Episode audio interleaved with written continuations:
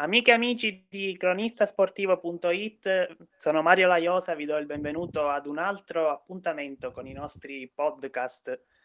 Quest'oggi con noi un gradito ospite, Matteo Grelloni, centrocampista dell'Arcadia Calcio. Ciao Matteo. Buongiorno, buongiorno e grazie, grazie per l'invito. Matteo, ti voglio ringraziare innanzitutto per aver accettato appunto il nostro invito. Eh, per me eh, fa sempre piacere e anzi sono contento di essere qui e farci una bella chiacchierata. Assolutamente. Ci, ci conosceremo un po' meglio durante questa nostra intervista.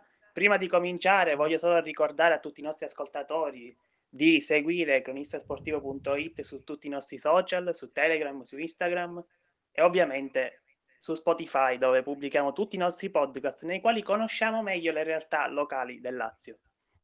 Allora, Matteo, partirei io da una domanda che un po' mi incuriosisce perché quando si parla di calciatori di categorie un po' più basse non si sa molto sulla loro storia di vita, non si trovano molte informazioni su, su internet, sui social. Quindi vorrei chiederti se ti va di raccontarci un po' quella che è stata la tua carriera calcistica quando è iniziato, come si è sviluppata, fino ad arrivare poi all'Arcadia. Sì, eh, eh, è un po' lunga come, come storia perché eh, purtroppo ho girato diverse squadre. Eh, avrò iniziato verso otto anni e, nei campi vicino casa, poi ho fatto la trafila delle, delle scuole calcio, prima al Savio, poi mh, eh, sono passato alla Vigor per Conti, in cui abbiamo sempre trovato eh, buone, buone, soddisfazioni, eh, anche al Tor Sapienza, che è il campo in cui giochiamo ora, eh, ci siamo sempre trovati bene. Poi eh, è arrivata una piccola svolta durante eh, il periodo degli allievi, in cui abbiamo fatto un anno molto bene alla Lodigiani e, e lì eh, avendo fatto un anno abbastanza buono, eh, un mister che mi conosceva mi ha portato direttamente in eccellenza, quindi saltando tutta, tutti gli anni della juniores che non ho mai fatto. Quindi a 17 anni eh, io ehm, ho iniziato il mio anno di eccellenza ad, alla, alla Vissa Artena e lì ho sì. fatto un anno eh, veramente splendido, ho conosciuto belle persone, mi sono trovato veramente bene.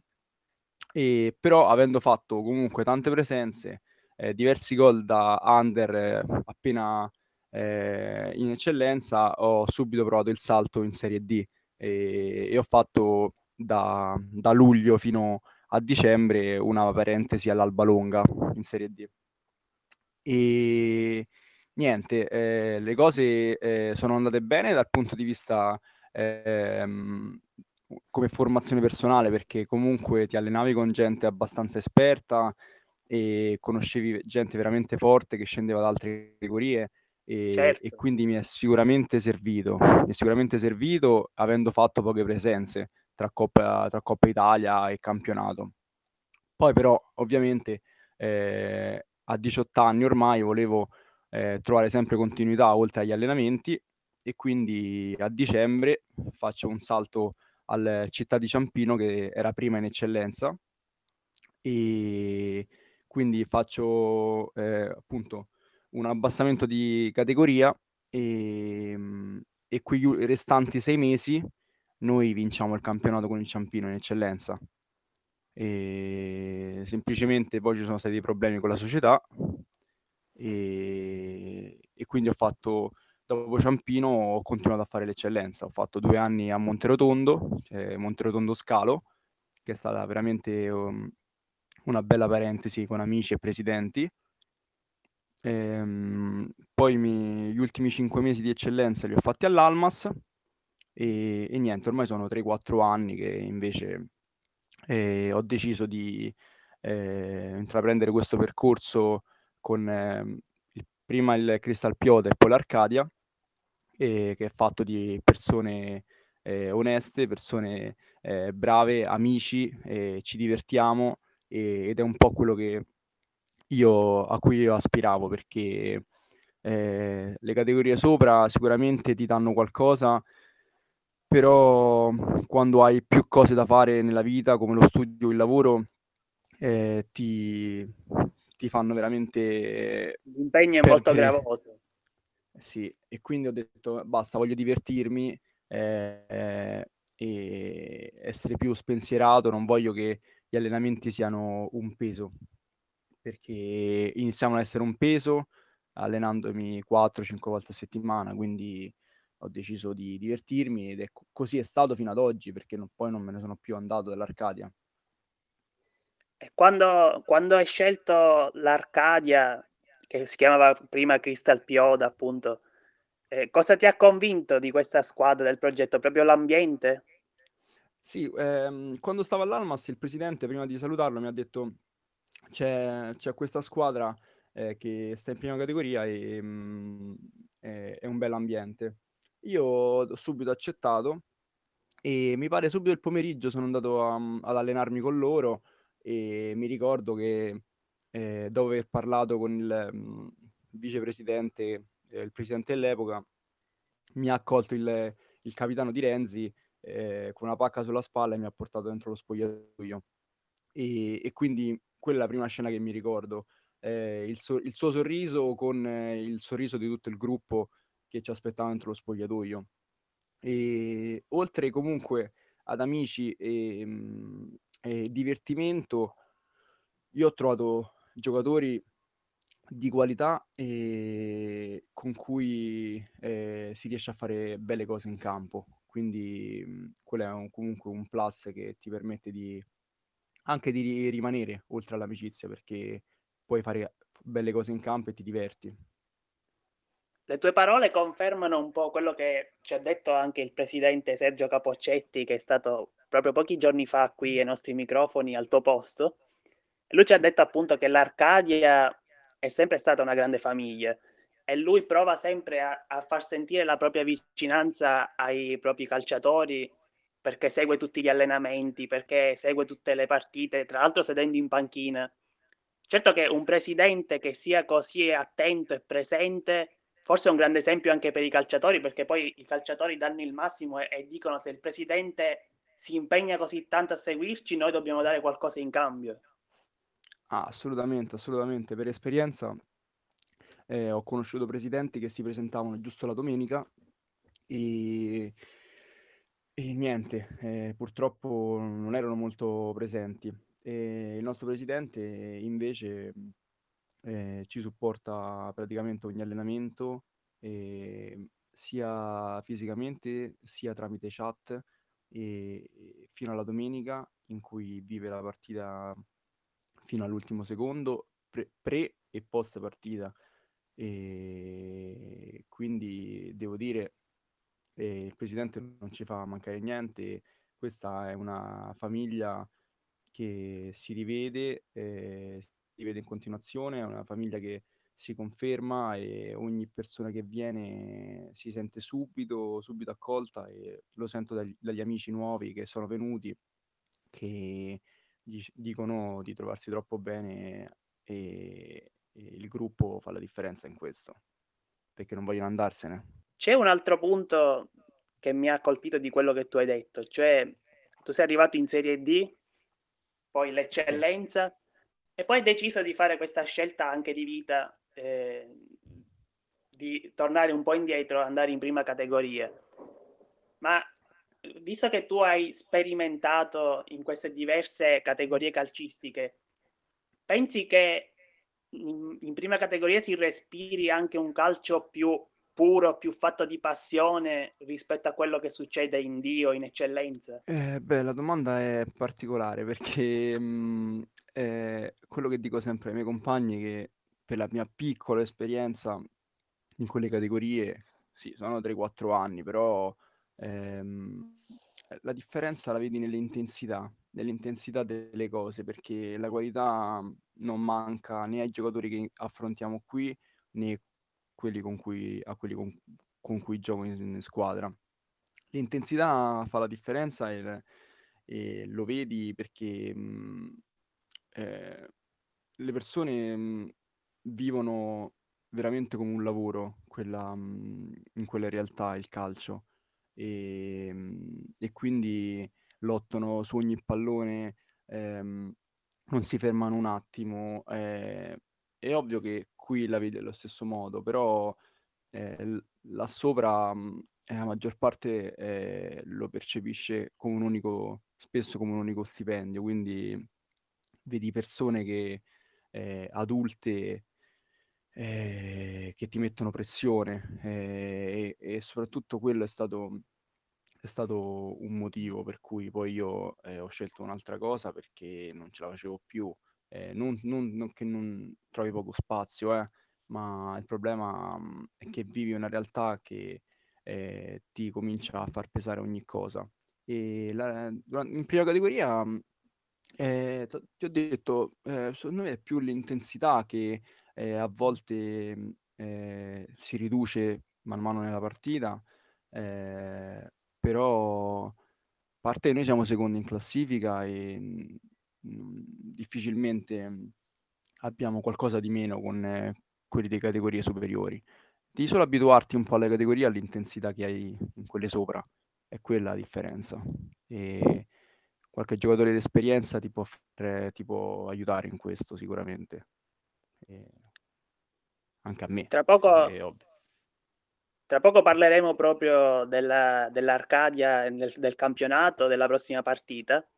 Prima però vorrei chiederti un'altra cosa: tu, mhmm, giochi in campo in una posizione che potremmo definire che è quella del regista. Sì. E e quando tu hai preso questa posizione in campo o è stata da sempre la tua posizione, ehm, preferita, ecco? Eh, io non ho cambiati i ruoli. Ehm, sicuramente da piccolo quando ho iniziato, ehm, il vero calcio al Savio, ehm, io sono nato centrale basso di centrocampo, spesso dei 3, quindi sì, regista, mediano basso. Ehm, e così in tutta la categoria degli ehm, giovanissimi, degli allievi, facevo sempre il basso di centrocampo, ehm, Lodigiani, Vigor per Conti. Poi con il salto in eccellenza, ehm, so' cominciati a nascere dei problemi perché tu hai dei mister, ehm, nelle categorie superiori, ehm, che dato che ci sono degli obblighi di under, ehm, spesso preferiscono mettere degli under nei posti in cui fanno meno rischi. Sì. Ehm, e che poi alla fine, ehm, soltanto le squadre che erano prime in classifica si accorgevano che i giocatori, gli under di qualità, se avevano la qualità e ehm, e potevano permetterselo, ehm, giustamente andavano messi nei loro ruoli. Ehm, invece, io ho fatto dall'eccellenza, ehm, soprattutto l'esterno destro del 4-4-2, ehm, spesso anche il terzino, ehm, dipende, alcune volte mettevano mezzala, però, ehm, spesso gli under nei categorie superiori vengono messi dove fanno meno ri e meno meno danni questa cosa purtroppo, ehm, non so se si risolverà mai. E niente, poi con il tempo, ehm, sono sempre stato sì, mezzala, ma mezzala che poi col tempo ho ho capito che la mezzala forse mi mi piacesse di più, mi piaceva inserirmi, allo stesso tempo creare occasioni da gol e gestirla, a fare un mhmm, un miscuglio di questa roba. E niente, poi ovvio, ehm, ehm, mi piace, mi piace giocare basso basso davanti a alla difesa, mi piace, ehm, d cercare di dettare un po' i tempi, verticalizzare quando serve e non. Ehm, sempre in concomitanza con quello che vede la squadra perché, ehm, poi bisogna sempre integrarlo, no, con i le caratteristiche degli altri.